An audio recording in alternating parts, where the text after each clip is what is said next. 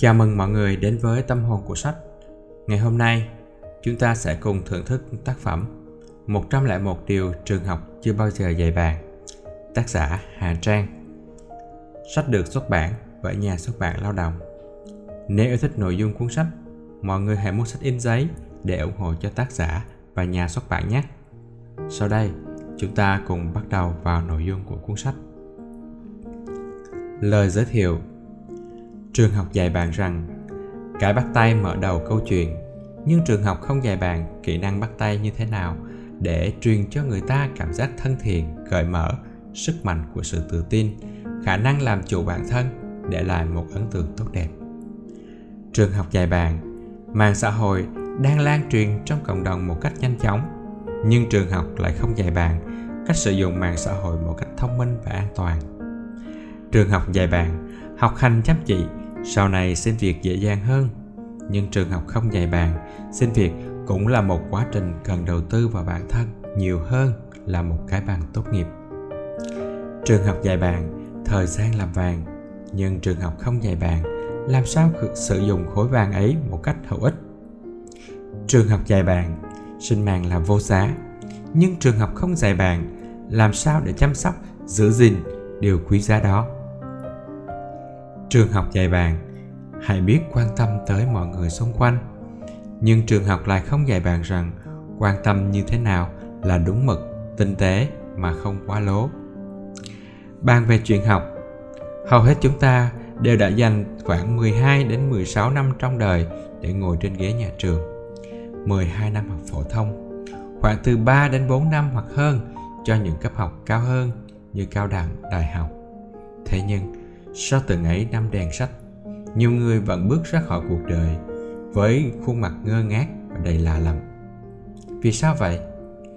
Vì để bước đi trên đường đời, hành trang chúng ta mang theo không phải chỉ là những điều trường học dạy cho bạn mà còn phải trang bị thêm rất nhiều điều trường học không dạy cho bạn. Một phần bé nhỏ trong số hàng triệu triệu điều đó đang nằm ở trên tay của bạn. Trong từng trang giấy của cuốn sách này, bằng lối viết xúc tích cùng tư duy phản biện mạch lạc, tác giả đã mang đến cho bạn đọc những cái nhìn độc đáo, sâu sắc về những sự vật, sự việc tưởng chừng như bé nhỏ đến mức bị lãng quên, bị tâm thương hóa trong nhịp sống hàng ngày. Điều đó đôi khi đơn giản là một tiếng quát nạt khi bồn bề công việc, một lời nói trêu chọc, ô sao dạo này béo thế? Một cái dậm chân lúc chen nhau trong bữa tiệc buffet. Những điều mà ta tưởng chừng rất nhỏ nên không cần bằng tâm. Những điều mà trường học cho là quá tầm thường nên không cần đưa vào giảng dạy. Nó là chính là những điều có thể gieo nên tính cách, số phận của mỗi người. Bây giờ, hãy cùng nhau lật trang sách tiếp theo đi bạn, để xem có điều nhỏ nhoi nào mà ta chưa từng được dạy hay không. Những kỹ năng cơ bản. Thứ nhất, lời chào và ấn tượng cá nhân.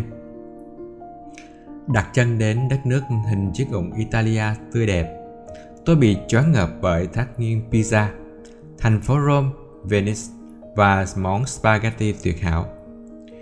Tuy nhiên, dư âm đồng lại sâu sắc trong tâm trí tôi về đất nước này đó chính là lời chào. Lời chào của tiếng ý viết là xiao cách phát âm tương đối giống tiếng chào của việt nam những người tôi gặp trên đường, từ bác bảo vệ đến cô nhân viên phục vụ, họ đều nhìn tôi và mỉm cười nói, Xiao. Tôi cũng không ngần ngại đáp lại bằng chính âm thanh vui vẻ đó. Bước vào tiệm cà phê, ba bốn cô cậu nhân viên đồng thanh, Xiao Xiao. Khách hàng cũng hân hoan, Xiao Xiao. Câu chào hỏi vui tai ấy khiến tôi bất giác mỉm cười và có thể vui vẻ suốt cả ngày.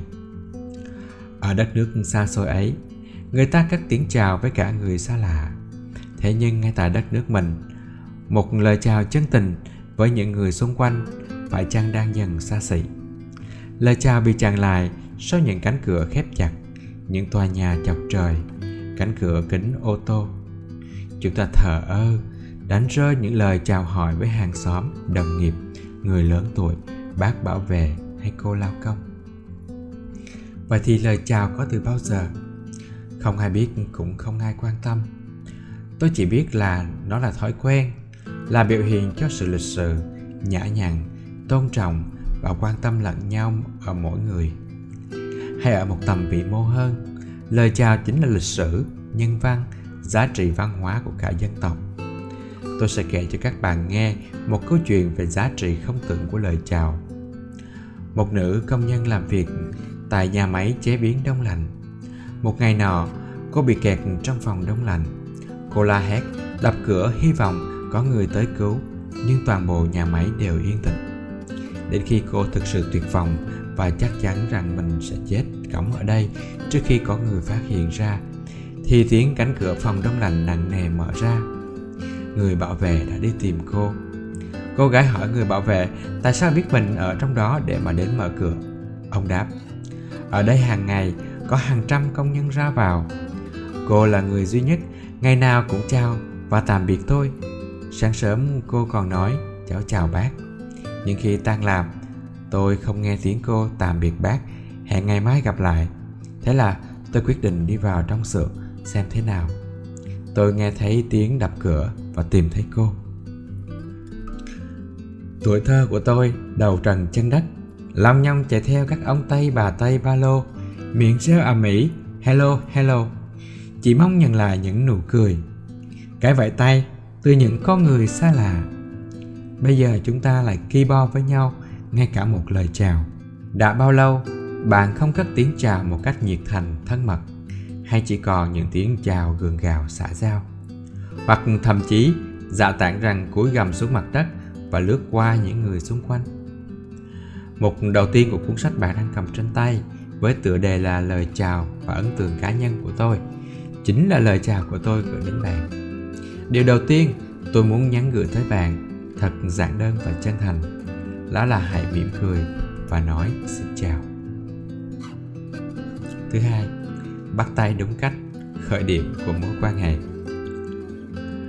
Ấn tượng đầu tiên, rất quan trọng trong việc tạo thiện cảm với người khác người tinh tế là người có khả năng cảm nhận về đối phương chỉ qua một động thái nhỏ, đơn cử như bắt tay. Cái bắt tay có thể dẫn đến một hợp đồng được ký kết thành công, một mối quan hệ tốt đẹp hay mở ra một câu chuyện. Ấy vậy mà, bắt tay không đơn thuần là đưa tay lên, cầm tay của đối phương rồi buông ra. Cái bắt tay chứa đựng nhiều quy tắc ngầm ở bên trong nó khi bắt tay ai đó, hãy tiến lại về phía họ với nét mặt tươi cười. Dừng lại ở khoảng cách an toàn, rồi chia tay về phía người đó. Hãy nắm cả bàn tay của đối tác, sao cho ngón tay cái của bạn hít lên ngón tay cái của người ta. Lắc 3 đến 4 nhịp, rồi buông ra là độ không bóp tay quá mạnh, giật tay quá lâu khiến đối phương đau, nhất là đối với phụ nữ sử dụng lực vừa phải, không mạnh, nhưng cũng không hời hợt, yếu ớt, chưa chạm đã buông. Hay bắt tay, kiểu, chỉ cầm vài ngón tay cho có. Đừng để tay ướt, dính nhớp mồ hôi mà bắt tay. Nếu tay bạn bẩn hay là bị bẩn, bạn cứ xin lỗi rằng bạn không thể bắt tay ngay. Mà hãy nói rằng, xin lỗi, tay tôi không tiền để bắt tay anh hay chị lúc này nếu bạn là người thuận tay trái, cũng cố gắng chia tay phải ra để bắt tay. Không nên để đối tác phải ruột tay phải của họ lại để đổi sang tay trái cho giống bạn. Chỉ bắt tay khi cả hai cùng đứng dậy hoặc cùng ngồi. Tối kỳ là khi một người ngồi, còn một người thì đứng lom khom, hay một người đứng trên bục cao, một người ở vị trí thấp hơn. Hãy bước tới, nghiêng người về phía trước một chút để bắt tay với người lớn tuổi nên cúi thấp hơn một chút để tỏ vẻ kính trọng. Không cần thiết úp cả hai bàn tay của mình vào tay của người khác hay cúi rạp mình khiến người ta có cảm giác bạn không núm quá mức. Hãy bắt tay kèm theo lời chào gọi đúng tên sau đó giới thiệu bản thân. Ví dụ à, khi bắt tay bạn hãy nói xin chào anh chị tôi tên là minh sinh viên năm thứ tư của trường nhân văn rất vui được gặp anh chị. Khi bắt tay ai đó, bạn hãy truyền cho người ta cảm giác thân thiện, cởi mở, sức mạnh của sự tự tin, khả năng làm chủ bản thân để lại ấn tượng tốt đẹp. Đó là sự khởi đầu của một mối quan hệ tốt đẹp và thành công. Thứ ba, lời cảm ơn và lòng biết ơn.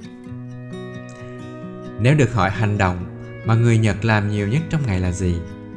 Tôi sẽ trả lời ngay tháp lời, đó là cúi gặp người và nói, arigato gozaimasu. Tức là xin cảm ơn rất nhiều. Người nhật bản tính trầm lặng ít nói, nhưng riêng lời cảm ơn thì luôn thường trực trên môi. Trong chuyến công tác nhật bản, tôi nghỉ tại một khách sạn ở tokyo. Mỗi lần gọi nhân viên lễ tân, sau khi đáp ứng yêu cầu của tôi, nhân viên khách sạn đều cúi người cảm ơn với thái độ kính cận như thể tôi vừa giúp đỡ họ vậy. Ngay rời khỏi khách sạn, có một cảnh tượng khiến tôi sững sờ và xúc động. Quản lý và nhân viên khách sạn cầm chiếc băng rôn in chữ thank you to đùng hướng về phía xe của chúng tôi, cười tươi rạng rỡ cho đến lúc xe đi khuất. Cũng không ít lần trên đường phố của nhật, tôi bắt gặp hình ảnh người đi bộ đi qua đường cúi gặp người tỏ ý cảm ơn với những lái xe đã nhường đường cho họ. Bước vào nhiều cửa hàng trên phố, quản lý trực tiếp đứng mở cửa cho khách hàng và gặp người cảm ơn khi khách bước ra khỏi cửa hàng. Con người ở đất nước này càng hiện đại văn minh lại càng cúi đầu cảm ơn thật nhiều. Rời khỏi nhật bản, tôi mang trong mình một sự cảm kích kỳ lạ chưa bao giờ có được ở đất nước mình trong tất cả các chương trình bây giờ. Chúng ta dễ dàng bắt gặp lời phát biểu với gương mặt lạnh tanh.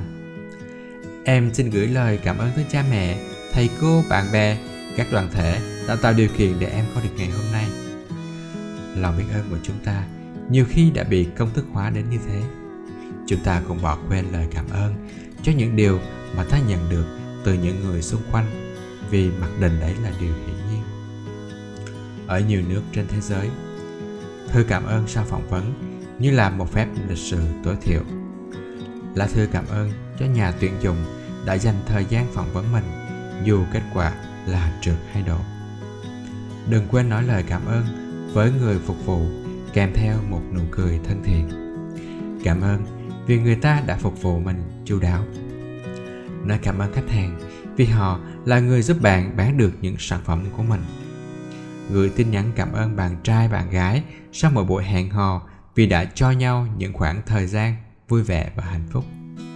Nói một lời cảm ơn để ta yêu thương những điều bé mọn, để ta trân trọng những điều mà người khác làm cho ta, để chúng ta đối xử với nhau tốt hơn, để thấy đời này còn bao nhiêu điều tươi đẹp. Lời cảm ơn chính là sự hiện diện của lòng biết ơn, của sự văn minh và đẳng cấp tân tiến nhất. Thanh niên của thế kỷ 21 văn minh, hiện đại. Hãy bước ra ngoài và đừng ngại nói lời cảm ơn. Thứ tư, phép lịch sự tối thiểu trong cuộc sống. Đánh giá một đất nước phát triển hay không không chỉ nằm ở cái tốc độ phát triển của nền kinh tế hay gdp mà còn nằm ở trình độ văn hóa. Trình độ văn hóa bao gồm cả trình độ phát triển vật chất và tinh thần của một xã hội. Một tộc người một nhóm người, một cá nhân. Trong đó chứa đựng cả cách sống, lối sống, cách ứng xử hàng ngày. Trình độ văn hóa nó khác với trình độ học vấn. Người có trình độ học vấn cao, chưa hẳn đã là người có trình độ văn hóa cao. Nếu có hành xử dở ẹt lối sống beta mất đi cả những chuẩn mực cơ bản. Nhiều người có trình độ học vấn thấp, nhưng ứng xử hay, lối sống đẹp, nghiễm nhiên vẫn là người có văn hóa tốt cô giáo người anh của tôi khi nói về văn hóa giao tiếp đã lưu ý tôi những chủ đề tuyệt đối cấm kỵ khi giao tiếp với người nước ngoài. Đó là nói về cân nặng nói về thu nhập nói về tình trạng hôn nhân và giới tính. Tại đất nước ta những câu hỏi này chúng ta vẫn thường hay bắt gặp thường xuyên nhưng có lẽ không mấy ai dễ chịu khi được hỏi thăm. À, dạo này tăng cân à? Đã lấy chồng chưa? Thưởng tết được bao nhiêu? Khi tham gia giao thông đừng có bấm còi nếu chỉ để chứng minh công dụng của chiếc còi bấm còi lúc tắt đường hay đang dừng đèn đỏ là một việc vô nghĩa nhất trên đời mà bạn đã từng làm lái xe lúc trời mưa. Nếu đi ngang qua vùng nước thì hãy nhớ giảm tốc độ. Không phải là để làm không bằng xe mình, mà là để, để nước không bắn lên người đi bên cạnh. Hãy là người cầm tay lái thông minh và lịch thiệp. Nếu không thể đến đúng giờ, hãy gửi một tin nhắn hay gọi một cuộc điện thoại để thông báo kèm theo lời xin lỗi. Không để cho người khác phải chờ trong sự giận dự hay lo lắng. Nếu bạn đang ở chốn công cộng chỉ nói đủ để cho người bên cạnh nghe. Không ai muốn nghe câu chuyện của bạn hay tiếng cười hô hố bất chấp mọi ánh nhìn đâu. Khi giải quyết mâu thuẫn hãy cố gắng trực tiếp không ai nói chuyện quan trọng bằng bàn phím.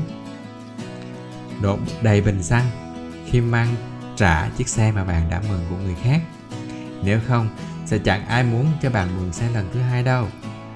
Dừng lại hoặc đi vòng ra phía sau lưng nếu người phía trước đang chụp ảnh. Ngược lại, nếu có người làm như thế với mình, đừng quên nói lời cảm ơn nhé. Khi người khác hỏi những điều mà bạn không muốn trả lời, thì xin hãy cười và hỏi. Ừ, tại sao bạn lại muốn biết điều đó? Không phải ai cũng có điều kiện tiếp xúc với tri thức để có trình độ học vấn cao, nhưng ai cũng có thể sàng lọc, trăm vàng lối sống, lối ứng xử để trở thành người có văn hóa tốt. Trong cuộc sống này, kỹ năng ứng xử hầu như không có sách vở nào dạy, cũng không ai cầm tay chỉ việc mà chúng ta phải tự quan sát, tự nhìn nhận được điều gì tốt và điều gì nên làm để từ đó lựa chọn. Tốt hơn hết hãy đối xử với người khác như cách bạn muốn mình được đối xử. Thứ năm, hãy chú trọng đến từng tiểu tiết.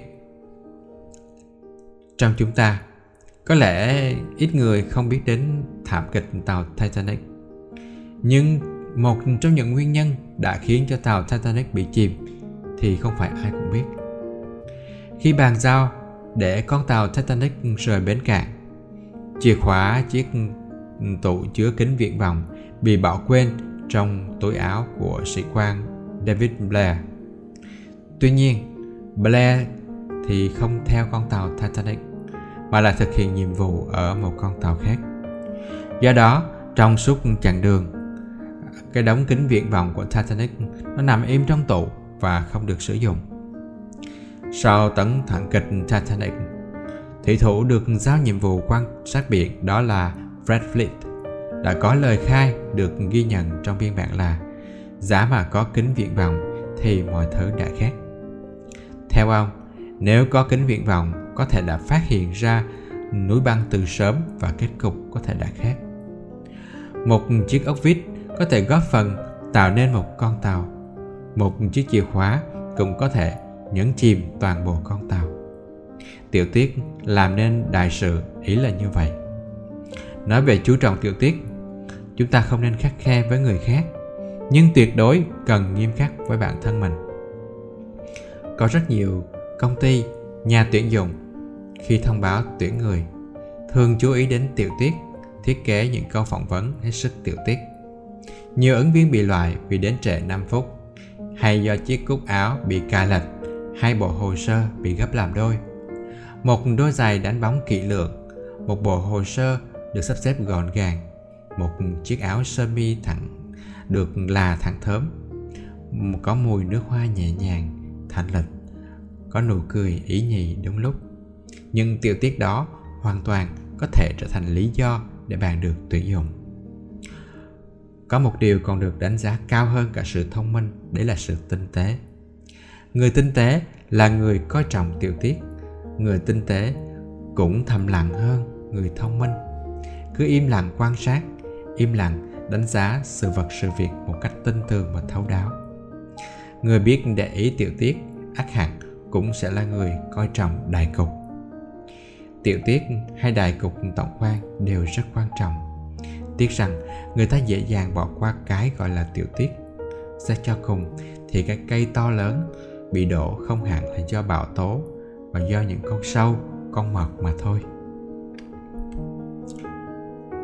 Thứ sáu, để thành công phải có kỹ năng thuyết phục. Những phái đoàn đi sứ nhà Thanh của nước ta làm thế nào để không những toàn mạng về nước mà còn có những chi tiết vẻ vang. Steve Jobs đã làm thế nào để mời những nhân tài cùng tạo dựng nên thành công của Apple? Trước những đối thủ nặng ký, Barack Obama làm sao có thể chiến thắng áp đảo tái đắc cử nhiệm kỳ tổng thống thứ hai luôn? Đáp án chung cho tất cả những câu hỏi trên đó là kỹ năng thuyết phục. Thuyết phục phải chăng là chạy theo và năn nỉ người khác làm theo ý mình? Ở một ngôi làng nào người dân tổ chức một cuộc thi hoa khôi. Sau khi kết thúc các phần thi về nhan sắc và tài năng, các cô gái phải đi vận động những người con cái khác bầu cho mình là người xinh đẹp nhất. Tiểu Yên tham dự cuộc thi. Cô đến gõ cửa từng nhà và nói với các cô gái rằng Hãy bầu tôi là người xinh đẹp nhất. Thế thì à, các cô gái kia hỏi lại rằng Vì sao chúng tôi phải bầu cho cô là người xinh đẹp nhất khi rõ ràng chúng tôi cũng xinh đẹp như cô vậy? Vì sau này, khi các cô có chồng, các cô có thể tự hào nói với chồng của mình rằng Em xinh đẹp hơn cả hoa khôi của làng em đấy. Và Tiểu Yên đã trở thành hoa khôi của làng. Cô nắm được quy luật của việc thuyết phục người khác rằng người ta không quan tâm bạn làm được những gì mà người ta chỉ quan tâm họ nhận được những gì khi còn bé chúng ta thuyết phục bố mẹ mua đồ chơi tranh truyền cho bằng cho bằng được bằng cách là khóc lóc, ăn và rồi hứa sẽ chăm ngoan, vân vân. Khi đã trưởng thành, việc thuyết phục người khác không dừng lại ở việc khóc nhẹ vậy nên bạn cần nhớ rằng, hãy là một chuyên gia về chủ đề mà bạn đang cố gắng thuyết phục người khác. Bên cạnh việc nói về nó, bạn cần có khả năng trả lời những phản biện. Biết rõ về đối tượng bạn đang thuyết phục biết người, biết ta trăm trầm trăm thắng nhìn thẳng vào mắt của người đối diện khi thuyết phục, kết hợp những cử chỉ, động tác tay, ánh mắt để thu hút người đối diện. Chỉ ra lợi ích đối với người được thuyết phục, chứ không phải là lợi ích của bạn. Sử dụng bằng chứng khiến lập luận của bạn tăng thêm độ tin cậy. Chia sẻ cả những điều tiêu cực những rủi ro một cách khéo léo để đối phương hoàn toàn tin tưởng rằng bạn thực sự thẳng thắn với họ. Biểu lộ sự quyết liệt bằng lời nói, hãy nói, tôi chắc chắn. Thay vì, tôi nghĩ rằng. Và hãy nhớ rằng, thuyết phục người khác phải bằng sự chân thành. Không có sự chân thành thì mọi kỹ thuật, mọi phương pháp đều vô nghĩa. Thứ bảy hoài nghi tất cả để trở nên thông minh hơn. Trong một giờ thí nghiệm khoa học, nếu như kết quả thực hành khác với tính toán lý thuyết, thì sinh viên việt nam sẽ lo lắng, tìm cách ăn gian cho ra đúng kết quả. Cũng vấn đề ấy, sinh viên mỹ sẽ may mò, đặt ra câu hỏi tại sao thí nghiệm lại không thành công, tại sao lý thuyết và thực hành lại không cùng có kết quả. Tìm xem yếu tố bất thường nào đã xen vào và thử lại nhiều lần cho đến khi thí nghiệm thành công. Tôi hỏi một người bạn của mình rằng à, có hay hỏi tại sao trước một sự việc không? Câu trả lời nhận được là chỉ có trẻ con mới hỏi tại sao thôi. Tôi thừa nhận là nó đúng. Trẻ con rất hay hỏi tại sao. Chúng ta ai cũng lớn lên từ những câu hỏi tại sao như một bản năng. Nhưng số tuổi của chúng ta là tỷ lệ nghịch với số lần hỏi tại sao trong cuộc đời. Những đứa trẻ khi bắt đầu biết nói, biết ý thức về cuộc sống xung quanh, chúng ta đặt ra hàng vàng câu hỏi vì sao. Bố mẹ chúng kiên nhẫn trả lời những câu hỏi đầu tiên, sau đấy thường gắt gỏng rằng trẻ con mà hỏi gì nhiều, vặn vẹo như thế là hư. Dần già, chúng không còn hỏi tại sao nữa mà nhận những chiếc kèo từ bố mẹ để được khen ngoan rồi chúng chấp nhận mọi điều từ những người xung quanh cho chúng biết như là một sự thật hiển nhiên, mà không có thêm sự thắc mắc nào khác. Trong tự bạch của mình với hai cô con gái, Jenny và Laura, đưa ra năm 1865 các Marx đã trả lời về câu châm ngôn yêu thích nhất của mình là hãy hoài nghi tất cả. Max muốn nhắn gửi tới con gái rằng, hãy biết lắng nghe, không chỉ bằng sự cầu thị của con tim bằng cả sự sáng suốt, khôn ngoan của trí óc. Đừng nhầm lẫn chữ hoài nghi với đa nghi ở đây. Hoài nghi là hành động khách quan cần thiết để đánh giá, thấu đáo một sự vật, hiện tượng. Ngược lại, đa nghi thuộc về tính cách tiêu cực, kiểu như nhìn đâu cũng có vi trùng.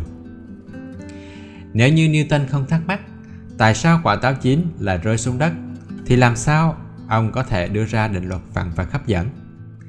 Nếu archimedes không đi tìm câu trả lời cho câu hỏi về chiếc phương miền bị pha bạc với vàng làm sao tìm ra được lực đẩy archimedes? Nếu nhật hoàng không hoài nghi về việc vì sao những chiếc thuyền bọc thép của mỹ nặng như thế vẫn có thể nổi trên mặt nước thì làm sao nhật bản có nền kinh tế biển phát triển như bây giờ? Nhiều bạn trẻ bây giờ vẫn dễ dãi tin vào những thông tin trên mạng xã hội mà không cần kiểm chứng, không hề hoài nghi, không cần biết bản chất của sự việc dẫn đến đánh mất cả bản ngã. Hoài nghi cũng là để chúng ta không bảo thủ vì cái tôi cá nhân nhưng cũng không dễ dãi hùa theo đám đông. Hãy nhìn ra xa hơn với câu hỏi tại sao cho bản thân mình. Thứ 8 quan sát và cảm nhận thế giới xung quanh. Trước khi phỏng vấn các ứng viên, tỷ phú Lý Gia Thành đưa họ vào một quán ăn. Sau khi mời mọi người ăn uống, ông ra đề thi miêu tả quán ăn đấy. Người thiện cần thì chỉ thấy bát cơm tô phở. Hỏi cung cách phục vụ ra sao, quán này có gì đặc biệt thì tuyệt nhiên không biết.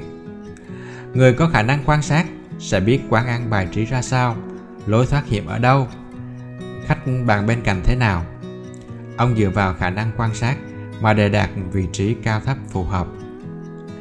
Người có tầm nhìn xa trong rộng, biết bao quát công việc, nhìn thấy xu hướng mới trong tương lai, là người có tư chất lãnh đạo.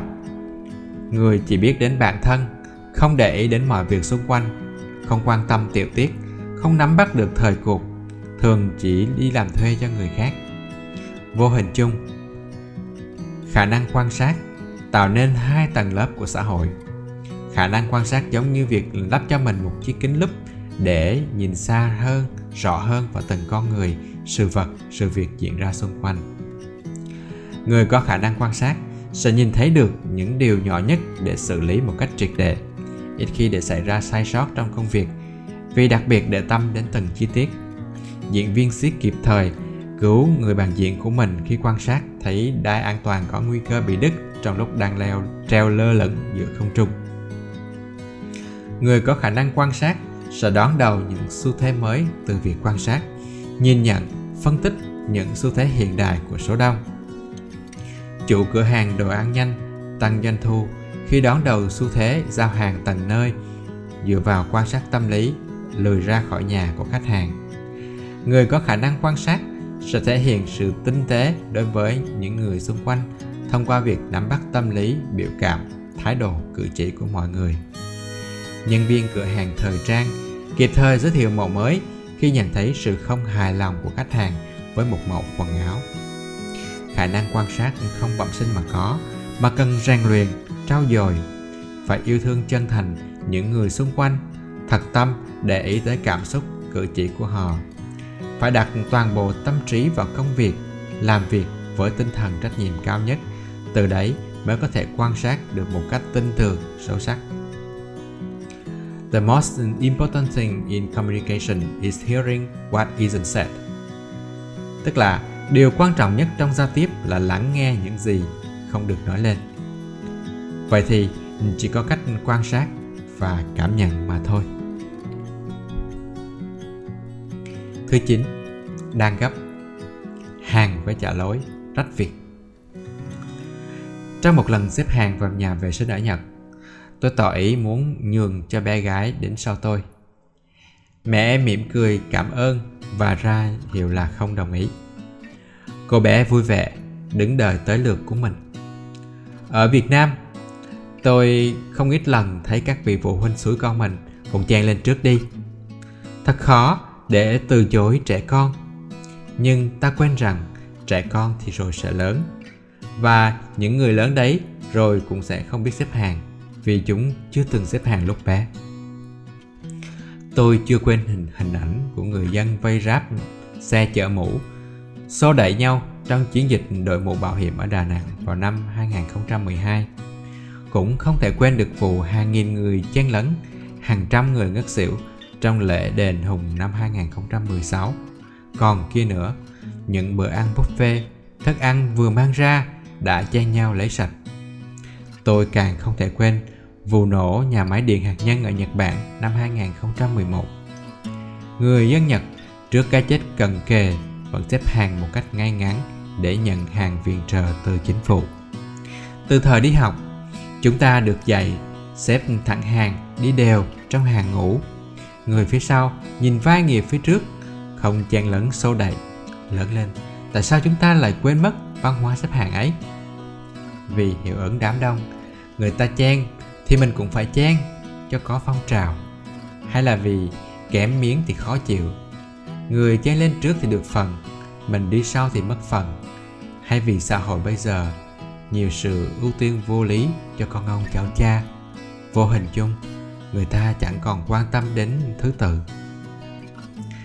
Những năm 80 của thế kỷ trước, các kho lương thực Hà Nội càng kiệt. Người dân đã biết xếp hàng trước các cửa hàng màu dịch. Giữa những bữa cơm gạo mốc, trộn bo bo, cả nước chạy ăn từng bữa và mọi người vẫn kiên nhẫn xếp hàng dài, chỉnh chu và nghiêm túc. Tại sao giữa thời đại này chúng ta lại không thể kiên nhẫn chỉ vì những thứ bận rộn đời thường một vài bộ quần áo giảm giá dày muộn nên sợ trễ làm không thích chờ đợi không muốn đi thang bộ nhân vật chính trong một quyển sách tôi từng đọc anh bảo rằng đợi đến lúc đèn đỏ hay đợi thanh toán ở siêu thị, tôi thường nghĩ đến những người thân và cầu nguyện cho họ. Hay là chúng ta cũng giống anh ấy đi, cũng không nóng vội, cũng dùng thời gian chờ đợi ấy để suy ngẫm kỹ hơn về mọi điều. Ở phương tây, xếp hàng trở thành một dịch vụ. Nhiều người kiếm sống nhờ vào cái nghề này, đặc biệt vào những dịp khuyến mại như Black Friday. Khách hàng thuê người đứng giữ chỗ giúp mình trong những hàng dài bất tận để mua được những món đồ hàng hiệu đắt tiền. Ta nên ngừng ngay việc so sánh tại đây, bởi từ chúng ta cũng có thể làm được việc đơn giản là xếp hàng. Như vậy mới có thể bàn đến những điều to tác như là việc xây dựng lối sống văn minh hay thể hiện văn hóa của dân tộc mình. Thứ 10. Thảm họa buffet Thời còn là sinh viên, tới ngày đi học, tôi đi làm bồi bàn ở một nhà hàng buffet. Cùng là khách hàng, cùng trả một mức tiền ngang nhau, nhưng nếu là khách châu Âu, đám bồi bàn chúng tôi thở phào nhẹ nhõm, còn là người châu Á thì thở dài phương thực. Đa phần khách châu Âu khi bước vào nhà hàng đều rất lịch sự mỉm cười với nhân viên, luôn miệng nói câu thank you khi được phục vụ. Họ xếp hàng trật tự, đợi đến lượt lấy đồ ăn, không tranh giành chen lấn. Ít khi nào họ để thừa đồ ăn ở trên bàn. Nếu còn dư đồ ăn khi dọn, họ sẽ nói xin lỗi vì lý do này lý do kia nên không thể ăn hết chỗ đồ ăn. Họ ăn uống cực kỳ sạch sẽ, kết thúc bữa ăn chỉ cần lau nhẹ là có thể dọn bàn ăn cho khách mới. Bồi bàn vì thế tự dưng cũng muốn phục vụ họ chu đáo hơn những bàn khác. Còn đâu là khách châu Á, phần lớn là khách Việt Nam. Sau khi kết thúc bữa ăn, trên bàn thường còn dư 1 phần 2 số thức ăn mà họ mang tới bàn. Với tâm lý là ăn cho bỏ tiền, họ chen lấn, xô đẩy lẫn nhau để lấy được đồ vào địa của mình nhiều hơn món ngon nhất, đắt tiền nhất. Bàn ăn sau khi kết thúc ừ, cũng không phải khác gì là bạn chiến trường là mấy. Đặc biệt, người Việt ừ, khi thủ vai thường đế thường rất tiết kiệm lời cảm ơn và nụ cười với nhân viên phục vụ. Theo lịch sử ẩm thực, hình thức buffet có nguồn gốc từ giới quý tộc châu Âu. Vào thế kỷ 18, tại Pháp phổ biến những bữa tiệc đứng ngoài trời phục vụ số khách lớn với dãy bàn bày sẵn nhiều loại thức ăn. Buffet tiếng Pháp có nghĩa là tiệc đứng. Hình thức thưởng thức tiệc đứng cứ thế lan sang Anh và các nước châu Âu khác một cách nhanh chóng. Tại Việt Nam, phong trào thưởng thức buffet nở rộ trong những năm gần đây tại các thành phố lớn. Tôi nhớ câu chuyện bữa tiệc buffet nhân ngày Quốc Khánh và cả chắp tay xin lỗi của đại diện sứ quán Việt Nam ở Malaysia. Bữa tiệc được tổ chức dành cho người lao động Việt Nam tại Malaysia và đại sứ quán các nước. Khi buổi lễ chưa kết thúc, người Việt ta ùa ra tranh nhau gấp lấy thức ăn đến mức các quan khách nước ngoài không có gì để ăn nữa. Là nhớ video quay cảnh người Việt tranh nhau khu để tôm và hào sống hết sạch trong vòng 16 giây ở một nhà hàng buffet trên đường Kỳ Đồng, Sài Gòn vào năm 2012. Rồi hình ảnh tấm bảng nhà hàng buffet Thái viết riêng cho thực khách Việt với nội dung Xin vui lòng ăn bao nhiêu lấy bấy nhiêu Nếu ăn không hết sẽ bị phạt từ 200 bạc đến 500 bạc. Xin cảm ơn Người xưa dạy ăn trong nồi ngồi trong hướng mà cũng nói là miếng ăn là miếng nhục lâu lâu đọc lại một bữa no của nhà văn Nam Cao mà thấm thía gì đâu. Thời bây giờ, ăn buffet là chuyện nhàm quá rồi. Cơ mà, đi ăn kiểu quý tộc, mấy ai đã đủ phẩm chất quý tộc đâu. Hãy trở nên quý tộc. Các quý cô có biết cách dùng thìa tách ra không? Hai bạn đều khuấy sai rồi. Phải là từ trước ra sau, chứ không phải là khuấy tròn và không có một tiếng động. Hãy nhớ điều đó các quý cô. Cuộc đối thoại trên được thuật lại trong một lớp học làm quý tập ở Trung Quốc. Để chứng tỏ giá thế và tiềm lực tài chính hùng mạnh, giới thượng lưu Trung Quốc đua nhau đắp lên mình thứ trang sức tinh tế hơn cả hàng hiệu, đó là phong thái quý tộc châu Âu. Học phí cho mỗi khóa học này rơi vào khoảng 20.000 nhân dân tệ, tức là vào khoảng 70 triệu đồng Việt Nam cho một khóa học nghi thức ăn uống kéo dài 2 ngày và khoảng 100.000 tệ cho khóa tiếp đại khách khứa kéo dài 12 ngày. ấy vậy mà, những nhà quý tộc này dường như không nhận ra một điều, quý tộc là một trạng thái tinh thần chứ không phải là sự hưởng thụ vật chất. Phú mà không quý chỉ có thể là phú hào địa chủ. Bạn có thể trở nên giàu có chỉ trong một đêm – nhưng khí chất cao quý thì phải nuôi dưỡng cả một đời người. Cao quý không phải là bước vào một nhà hàng năm sao sang trọng bậc nhất, mà là lịch thiệp với người phục vụ, tôn trọng đồ ăn và cảm ơn đầu bếp vì món ăn ngon. Dù là nhà hàng cao cấp hay quán ăn bình dân cũng chớ quên những điều này. Cao quý không phải là khoác lên mình chiếc áo Dior, tay cầm túi Hermes cao quý là người quần áo chỉnh chu, gọn gàng, đi đứng nhẹ nhàng, thanh lịch. Hễ cất lời, chỉ cần nói lời điềm đạm, nho nhã, thì dù bao lớp áo tầm thường cũng không che giấu được nét cao quý của mình. Chỉ có kẻ phàm phu tục tự mới cất lời thô tục, bộ bạ cao quý không phải bước xuống từ chiếc Rolls Royce hay Lamborghini. Người cao quý có thể cầm tay lái xe máy dáng ngồi thẳng thớm, bấm còi khi cần thiết, nhường đường cho người đi bộ. Người cao quý sẽ vội vàng dừng chân chống xe tới một, đỡ một người ngã thay vì kéo cửa kính ô tô xuống, thò đầu ra hỏi, ê, có sao không? Cao quý là người học rộng hiểu cao, đọc nhiều sách vở. Người đọc nhiều sách, cách nói chuyện cũng tinh tế hơn, ở một tầm cao hơn, những kẻ hời hợt với tri thức người giàu sang đủ tiền mua một bức tranh quý. Người cao quý có thể ngắm nhìn và diễn thuyết về nó bằng cả lòng đam mê. Trong thế chiến thứ hai, hoàng tử nước anh edward đi thị sát một khu dân nghèo. Ông trình trọng nói với một bà lão nghèo rằng, xin hỏi, tôi có thể vào được không? Một người quý tộc chân chính luôn luôn tôn trọng người khác, cho dù đối phương là một người địa vị thấp hèn. Người ta nói, phú quý sinh lệ nghĩa. Ấy. ấy vậy mà, nhiều kẻ phú quý vô lệ nghĩa. Lắm người không cần khoác lên mình chiếc áo phú quý, vẫn lệ nghĩa ngút ngàn. Phạm rằng, những kẻ thấp hèn mới phải cố gắng tỏ ra cao quý. 12. Những kỹ năng cơ bản khi gặp nạn. Xử lý khi bị bỏng. Một nguyên tắc chung trong sơ cứu bỏng ban đầu là cần xả nước lạnh vào vết bỏng càng sớm càng tốt trong khoảng 15-20 phút để làm giảm nhiệt độ bề mặt của da. Có tác dụng giảm độ sâu của vết bỏng. Tuyệt đối không ngâm vết bỏng bằng nước đá hay đá lạnh. Vùng da bị bỏng quá lạnh sẽ khiến cho thân nhiệt hạ, gây ra hiện tượng co mạch máu, co cơ, khiến tình trạng bỏng trở nên nặng hơn. Khi bị bỏng, hãy bôi nước mắm, xà phòng, vắt nước củ chuối, củ ráy, kem đánh răng lên vết thương đều là những cách phản khoa học có thể gây nhiễm trùng khiến cho vết bỏng ngày càng trở nên điều trị khó khăn hơn, tốn kém hơn.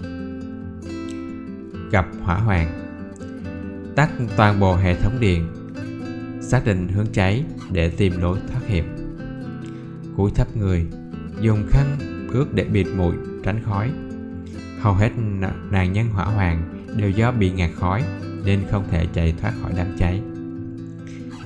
Khi tóc hoặc quần áo bị bén lửa thì nên dừng lại, nằm xuống và lăn qua lăn lại để cho lửa tắt dần đi. Bị lạc trong rừng Chọn vị trí bạn đang đứng làm điểm bắt đầu và đánh dấu bằng hòn đá, tờ giấy hay mảnh áo hoặc bất cứ thứ gì mà dễ dàng có thể quan sát được từ xa. Tìm dụng cụ để nhóm lửa, tạo nhiều khói nhằm phát tín hiệu cầu cứu. Chủ động tìm nguồn nước ở trong rừng. Và cuối cùng là học cách sử dụng la bàn. GPS có thể không phải là người bạn lý tưởng trong những trường hợp như thế này. Thứ 13. Cách quản lý thời gian như các vĩ nhân. Mỗi ngày điển hình của bạn trôi qua như thế nào? Làm việc 8 tiếng và thời gian làm việc hiệu quả chỉ khoảng 4 tiếng. Lướt Facebook, xem phim 3 tiếng lận, ngủ hết 9 tiếng, ăn uống sinh hoạt cá nhân 2 tiếng và chỉ còn 2 tiếng đồng hồ cho tất cả những việc khác. Mỗi ngày trung bình bạn lãng phí hết 6 tiếng đồng hồ cho những hoạt động không cần thiết. Như vậy thì một năm sẽ là hết 2.190 tiếng. Một cuộc đời trung bình 60 năm, như vậy chúng ta sẽ lãng phí hết gần 15 năm. 15 năm này, nếu chỉ mang ra để học tiếng Anh, thì cuộc đời của bạn đã thay đổi biết bao nhiêu. Tham khảo cách quản lý thời gian của Tổng thống Mỹ thứ 34 là ông Enhauser. Ông chia công việc của mình thành 4 cấp độ. Ưu tiên cấp 1, quan trọng, khẩn cấp. Bạn phải làm ngay vì chúng rất quan trọng và khẩn cấp. Có 3 loại việc được xếp vào cấp độ này. Xảy ra không đoán trước được như là chăm sóc người thân ốm, một cuộc họp khẩn, cả cuộc điện thoại quan trọng của sếp hoặc khách hàng, email công việc. Những sự việc đoán trước được như là sinh nhật người thân, ngày lễ tình nhân, kỷ niệm lễ cưới hay đám cưới của bản thân. Hoặc là những việc do trì hoãn, lười, thiếu sự chuẩn bị để sát tới hàng chót mới làm như là soạn bài thuyết trình, ôn thi sát kỳ thi thông thường thì những loại việc một và hai thì ta không tránh được hoàn toàn có thể giảm thiểu loại thứ ba bằng cách chuyển chúng thành những việc ưu tiên thứ hai.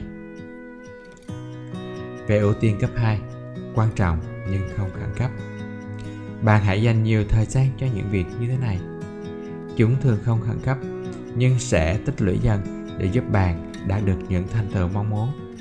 Ví dụ ôn thi từ đầu học kỳ đọc sách, học tiếng Anh, tập thể dục, thiền.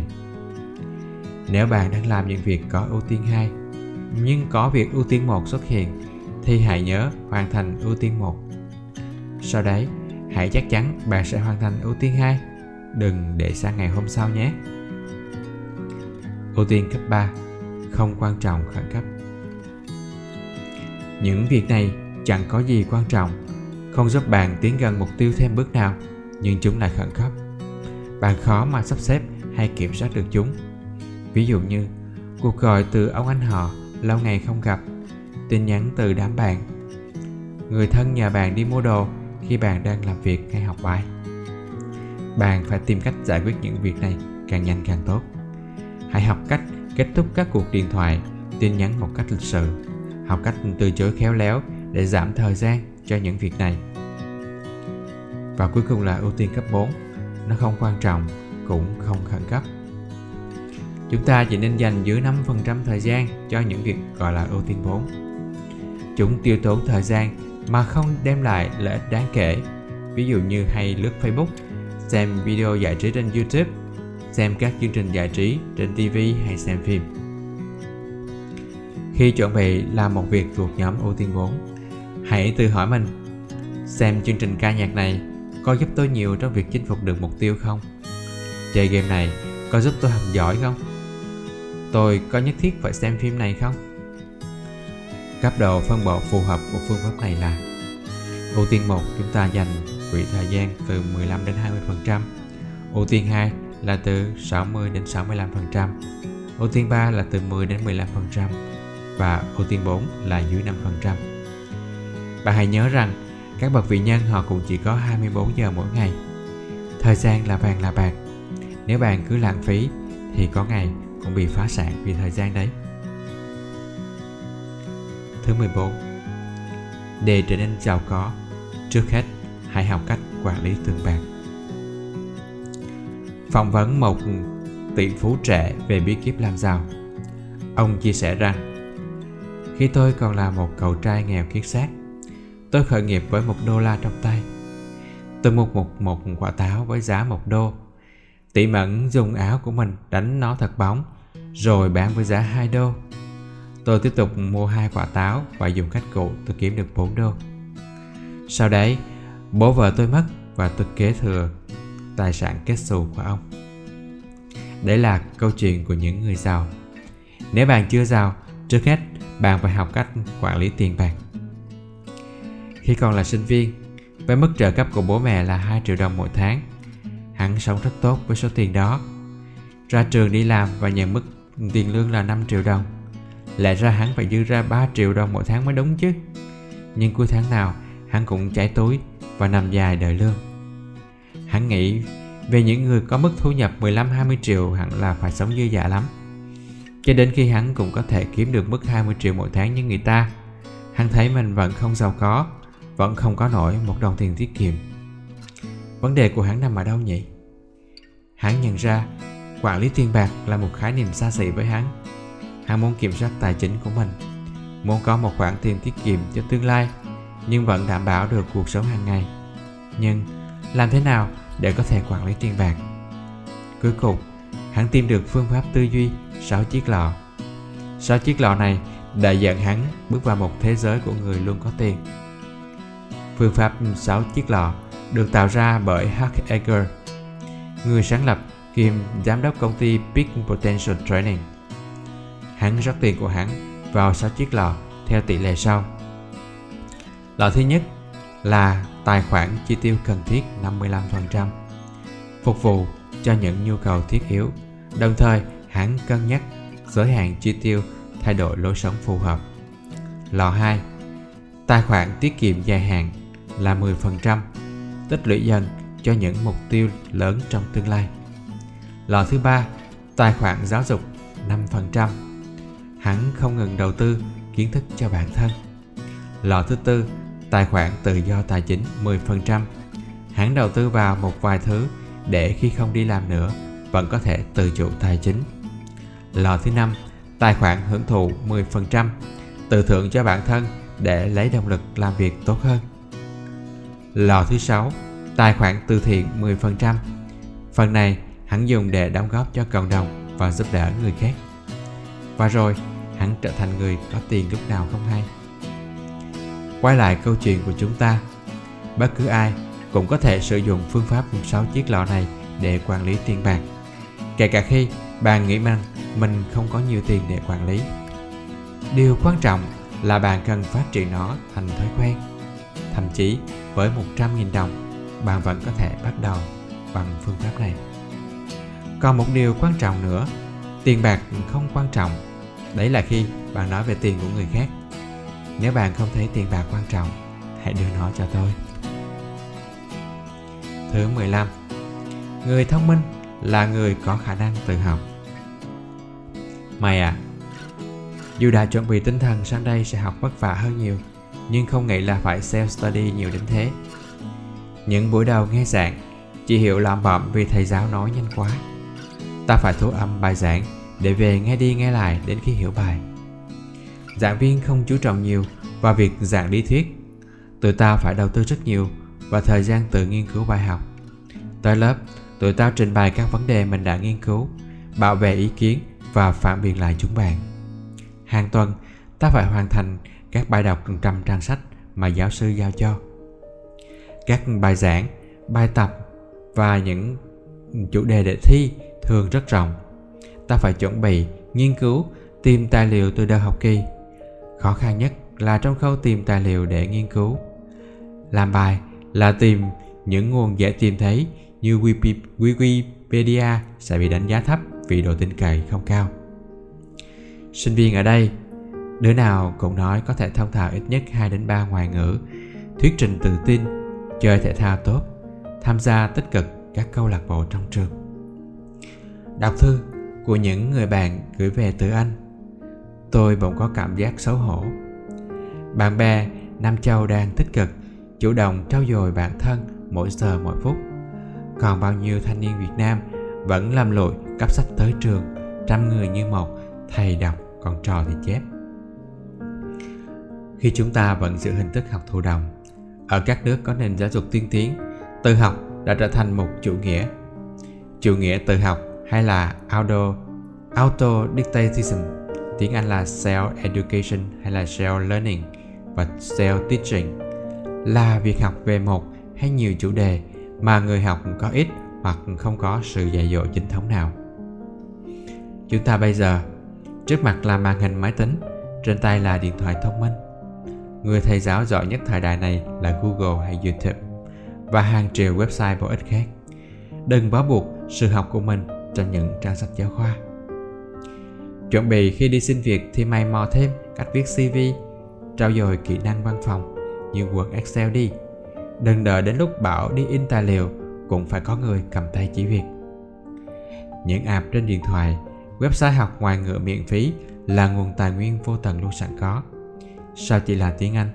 Hãy cho bản thân được biết ít nhất hai ngoại ngữ.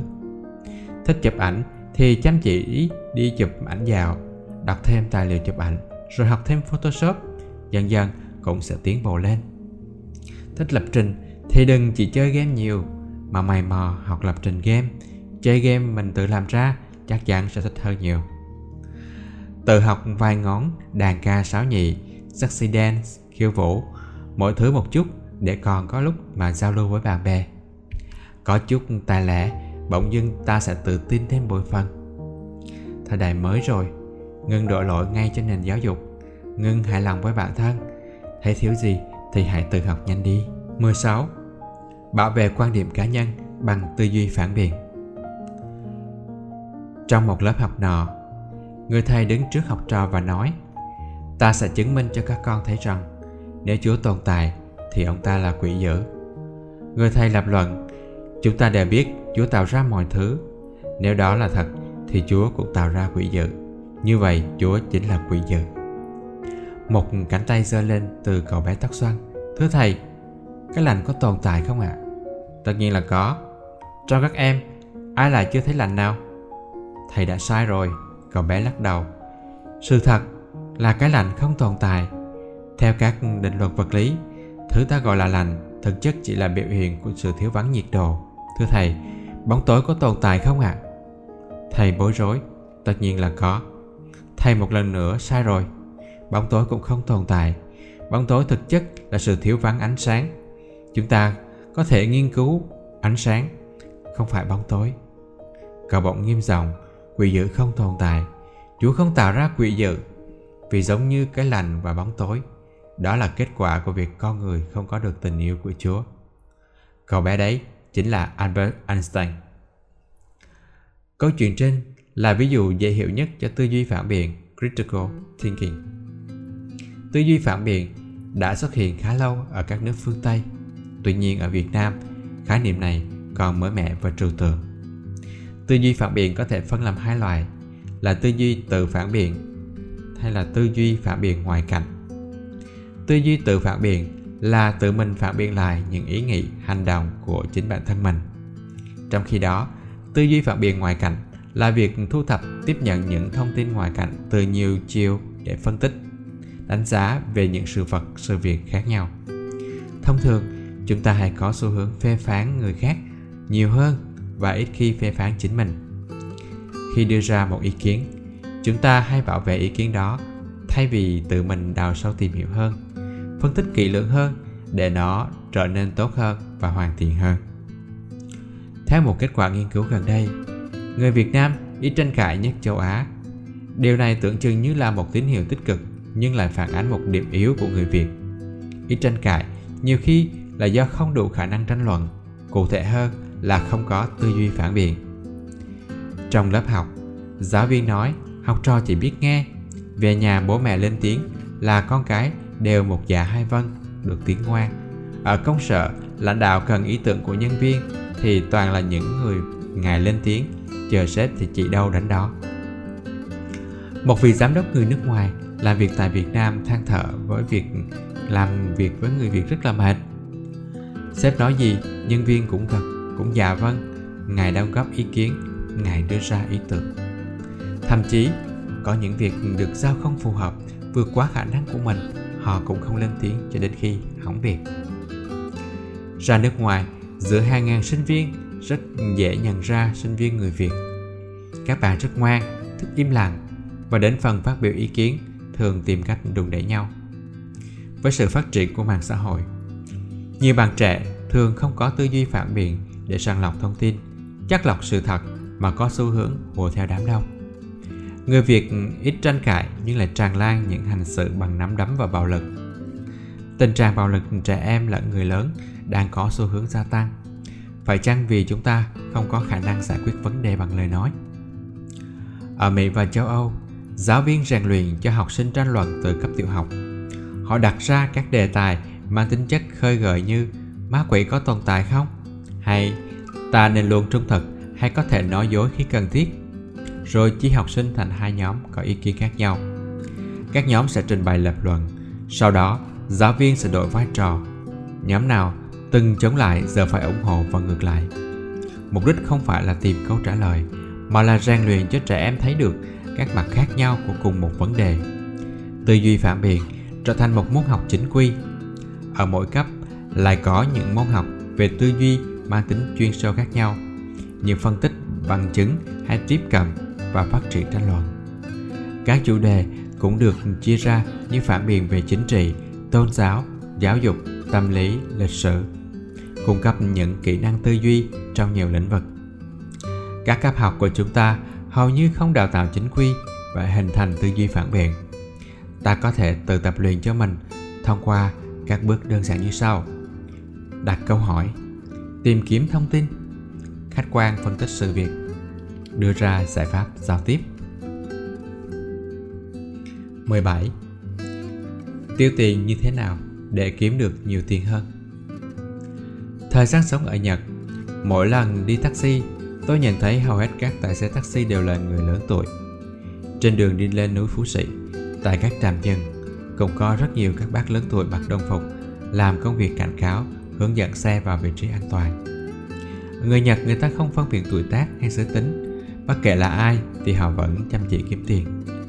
Người lớn tuổi càng không chấp nhận việc ngồi chơi không khi mà vẫn có khả năng kiếm tiền. Tại Nhật, phổ biến kiểu nhà ở theo truyền thống hoặc các căn hộ thuận tiện cho việc đi lại thay vì các căn biệt thự cao cấp. Người Nhật không tiêu tốn tiền bạc cho nhà đẹp xe sang, đồ hiệu. Họ thích dùng tiền cho nghệ thuật, học tập và du lịch. Ở một đất nước phát triển như Nhật, mọi chi tiêu đều được tính toán một cách cẩn thận kỹ lưỡng. Bởi người Nhật tiêu tiền để kiếm tiền, tiêu tiền để sinh ra lời. Chúng ta thường hướng tới những giá trị vật chất có khi mà có tiền trong tay như là mua điện thoại, xe hơi, biệt thự hay đồ hiệu. Chạy đua theo những mẫu xe mới nhất, có iPhone đời mới nhất. Tủ quần áo thời trang luôn chật kín với những bộ đồ chỉ diện có một vài lần. Những người tiêu dùng nhiệt tình như thế chính là lý do khiến các nhà sản xuất không bao giờ phá sản. Và ranh giới giữa việc mua sắm và nợ nần là rất mong manh. Hầu hết những vật chất trên đều có giới hạn người thông minh sẽ tiêu tiền của họ vào những thứ lâu dài và thiết thực hơn ví dụ như đầu tư vào giáo dục, học thêm ngoại ngữ để có cơ hội làm việc ở nước ngoài hay doanh nghiệp nước ngoài, nâng cao chuyên môn để được thăng tiến trong công việc cùng một mức thu nhập tương đương đầu tư vào giáo dục chưa bao giờ là sai lầm. Đầu tư vào ẩm thực là một lựa chọn không tồi. Ẩm thực không chỉ là ẩm thực mà còn chứa đựng bề dày văn hóa, lịch sử. Mọi món ăn là một câu chuyện. Đầu tư vào du lịch. 63 tỉnh thành Việt Nam, hơn 200 quốc gia trên thế giới có cơ hội thì hãy đi. Đi để mở mang tầm nhìn. Đi là một sự đầu tư đúng đắn. Đi trong giới hạn chi phí có thể. Chọn cho mình một hình thức phù hợp để đi với túi tiền và vẫn đảm bảo được sự trải nghiệm. Hãy đầu tư vào sách sách giấy, ebook hay là mượn ở thư viện. Đây là sự đầu tư ít tiền nhất nhưng lại là thu lại lớn nhất. Thay cho việc cầm điện thoại để giết thời gian chết, hãy nhớ cầm sách. Tiền kiếm được là để tiêu, nhưng cần chi thông minh. So với việc chi tiêu tàn tiền và chi tiêu thông minh kết hợp với gia tăng tài chính tôi chọn cách thứ hai điều cuối cùng hãy dùng tiền để mua tài sản gia tăng hơn là tài sản hao mòn 18. Học tập nguyên tắc người thứ 10 của người Do Thái Trước năm 1930, người Do Thái không ngờ rằng họ sẽ bị dồn vào tà tập trung. Từ những năm 1933 trở về sau, một mạng lưới các trại tập trung và trại hủy diệt cho Đức Quốc xã dừng lên nhằm bắt nhốt và tiêu diệt người Do Thái. Hàng nghìn người Do Thái đã bị giết chết ở các trại này. Người Do Thái không tin rằng dân tộc mình sẽ bị Ai Cập đánh bài chạy đến bờ biển. Năm 1560 trước công nguyên, người Ai Cập bắt dân tộc Do Thái làm nô lệ.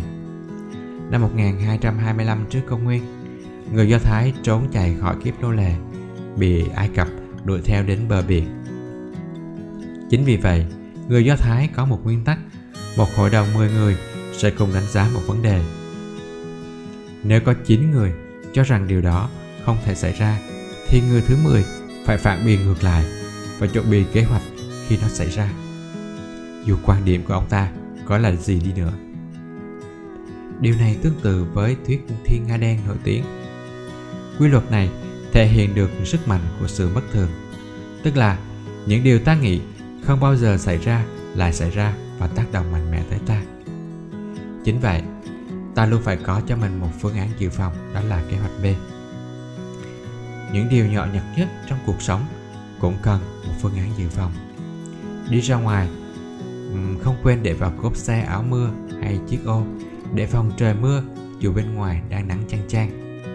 Đi cắm trại không quên mang theo sạc dự phòng, đèn pin, la bàn sẵn sàng cho tình huống bị lạc hay mất điện. Tính xa hơn, nếu đang có một công việc tưởng chừng như đang ổn định cũng không thể vì thế mà không chuẩn bị cho mình một kế hoạch B. Công ty có thể phá sản hay cắt giảm nhân sự. Phương án dự phòng tốt nhất là không ngừng học tập, nâng cao trình độ chuyên môn để hoàn toàn tự tin nếu phải đến phỏng vấn ở một công ty mới. Đứng trước bài toán khởi nghiệp cần dự trù tỷ lệ thất bại và có những khó khăn có thể xảy đến, kể cả những nguy cơ khó lường nhất. Khi lên kế hoạch truyền thông, cũng cần suy tính song song kế hoạch xử lý những khủng hoảng truyền thông có thể xảy ra. Những điều bất thường hoàn toàn có thể ập đến. Càng suy tính kỹ, lên kế hoạch dự phòng chính xác, càng giảm thiểu được mức độ ảnh hưởng, thậm chí xoay ngược tình thế. Nguyên tắc thứ người thứ 10 Chung quy lại, chính là tư duy phản biện và khả năng ứng phó khiến chúng ta sẵn sàng với mọi biến cố trong cuộc sống. 19. Phát triển kỹ năng làm việc nhóm để hoàn thiện cá nhân. Một trong những nguyên tắc làm việc của người Nhật là không được tự mình nhận định. Mọi quyết định trong công việc đều cần bàn bạc thông qua bởi đồng nghiệp và cấp trên. Nguyên tắc này nêu cao tinh thần làm việc tập thể làm việc nhóm của người Nhật, hạn chế yếu tố chủ quan, chuyên quyền trong công việc. Giống như việc xòe rộng hết tất cả năm ngón tay ra, chắc chắn thì sức sẽ rất yếu. Nhưng nếu nắm chặt tay lại thì sức mạnh sẽ vô cùng lớn. Đi học, đi làm và cả trong cuộc sống, kỹ năng làm việc nhóm là một kỹ năng tối quan trọng. Nhưng ít bạn trẻ nào được đào tạo bài bản kỹ năng này. Hầu hết các bạn trẻ còn rất yếu kém trong việc làm việc nhóm điển hình của thành viên làm việc nhóm lại không hiệu quả chỉ thành bốn kiểu. Kiểu im re không đóng góp gì. Kiểu muốn làm lãnh đạo, nhất định phải làm lãnh đạo. Kiểu cái gì cũng chê, nhưng không đưa ra giải pháp gì. Và kiểu nai lưng, làm cho công việc chung. Kết quả của những nhóm này thường là những trận tranh cãi và một sản phẩm sát deadline không có mấy giá trị. Những nguyên tắc cơ bản cần tuân thủ khi làm việc nhóm là không nên xem mình là trung tâm, không đặt cái tôi cao hơn tập thể mỗi một cá nhân nên là một hình mẫu của sự nhiệt tình. Làm việc nhóm giống như một hình thức hợp tác xã trước đây. Làm ít hay nhiều đều được hưởng quyền lợi ngang nhau, nên không ít thành phần ý lại, thờ ơ với công việc. Hãy tranh luận. Tranh luận là một điều cần thiết trong làm việc nhóm. Đồng ý với tất cả mọi phương án đưa ra là không thể. Tranh luận để đưa ra giải pháp tốt nhất. Ai cũng phải làm việc, đặt ra yêu cầu nhiệm vụ cụ thể cho từng thành viên trong nhóm nhằm tận dụng được toàn bộ sức mạnh của tập thể đàn ngỗng trời xếp thành hình chữ V bay về phương Nam tránh rét là một hình tượng điển hình của làm việc nhóm. Khi một con chim vỗ cánh sẽ tạo nên một lực đẩy nâng cao con ở phía sau. Khi bay theo hình dạng chữ V, cả đàn tăng thêm 71% lực đẩy so với bay một mình. Một tập thể hoàn chỉnh có thể đi nhanh hơn và dễ dàng hơn nếu có thể tổng hợp được những ưu thế của từng cá thể và hỗ trợ lẫn nhau để có sức mạnh tốt hơn của từng cá nhân riêng lẻ. Khi con ngỗng đầu đàn thấy mệt, nó sẽ bay về phía sau và con ngỗng khác sẽ thay thế nó để dẫn đầu. Chia sẻ vị trí lãnh đạo sẽ đem lại lợi ích cho tất cả những công việc khó khăn nên được thay phiên nhau đảm nhận. Những con ngỗng trong một đội bay luôn hô hào từ phía sau để khuyến khích những con ở phía trước giữ vững tốc độ. Thái độ tích cực và hỗ trợ từ tất cả các thành viên trong nhóm chính là động lực không ngừng nghỉ cho những thành viên còn lại. Khi một con ngỗng bị ốm hoặc bị thương hoặc bị bắn trúng, hai con khác sẽ bay theo để bảo vệ và giúp nó đáp xuống. Một tập thể đoàn kết là các cá nhân luôn bên cạnh, hỗ trợ lẫn nhau ở những thời điểm khó khăn.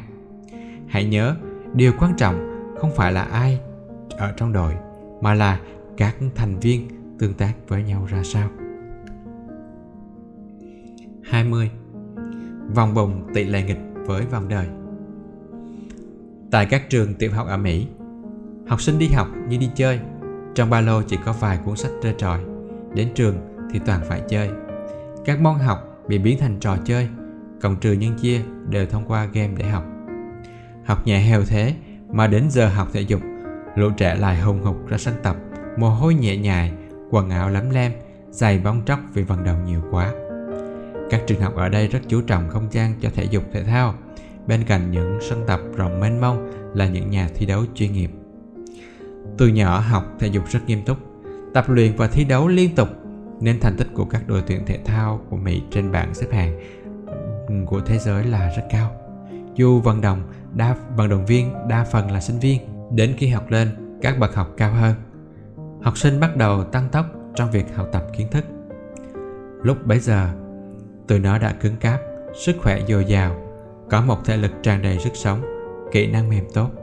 Chúng bắt đầu bồi đắp kiến thức. Thể lực khỏe khoắn thì tinh thần mới thoải mái, tiếp thu điều gì cũng dễ dàng, thông suốt. Cũng ở đất nước này, trong những kỳ thi sát hạch, sang học bổng, các dạ giải thưởng thể dục, thể thao, văn hóa, nghệ thuật của học sinh là một điểm cộng lớn đối với hậu đồng chấm thi. Khi còn trẻ, khả năng hồi phục của cơ thể còn tốt nên chúng ta vẫn chủ quan và phó mặc sức khỏe của mình. Đêm thì vẫn ôm điện thoại làm cú đêm ngày vẫn ngủ nướng. Tới trưa đi từ tầng 1 đến tầng 2 cũng kiên nhẫn đời thang máy kiên quyết không đi thang bộ tập thể dục dường như là không có trong từ điển sống của chúng ta tổng thống obama dù bận rộn đến mấy hàng ngày vẫn dậy sớm tập thể dục đều đặn 45 phút. Ông quan niệm rằng dậy sớm tập luyện là một thử thách lớn. Vượt qua được thử thách đầu trong ngày này thì mọi khó khăn trong ngày cũng sẽ dễ dàng để giải quyết hơn. Dĩ nhiên, so với tập luyện khổ cực thì nằm ương để nghịch điện thoại vẫn hấp dẫn hơn. Này, hãy đặt điện thoại xuống 30 phút mỗi ngày, chơi bóng chuyền, bóng rổ, tập gym, tập yoga, thích gì tập nấy. Tập luyện xong hít vào thở ra thấy thêm yêu đời thấy tràn trề năng lượng làm việc học tập cũng hứng khởi hơn bội phần. Hãy hình dung con người ta như một chiếc máy tính tích cực rèn luyện thể dục thể thao chuẩn bị cho mình một cơ thể khỏe mạnh. Ấy chính là một chiếc máy cấu hình mạnh rồi muốn cài thêm phần mềm, ứng dụng hay gì cũng là chạy tốt. Còn ham hố cài phần mềm này kia, nhưng cấu hình yếu, thể trạng kém, cơ thể lúc nào cũng trì trệ. Không sớm muộn gì thì cũng cài lại hệ điều hành Windows thôi. Kết thúc phần thứ nhất của cuốn sách. Hẹn gặp lại mọi người trong phần tiếp theo. Xin chào và hẹn gặp lại.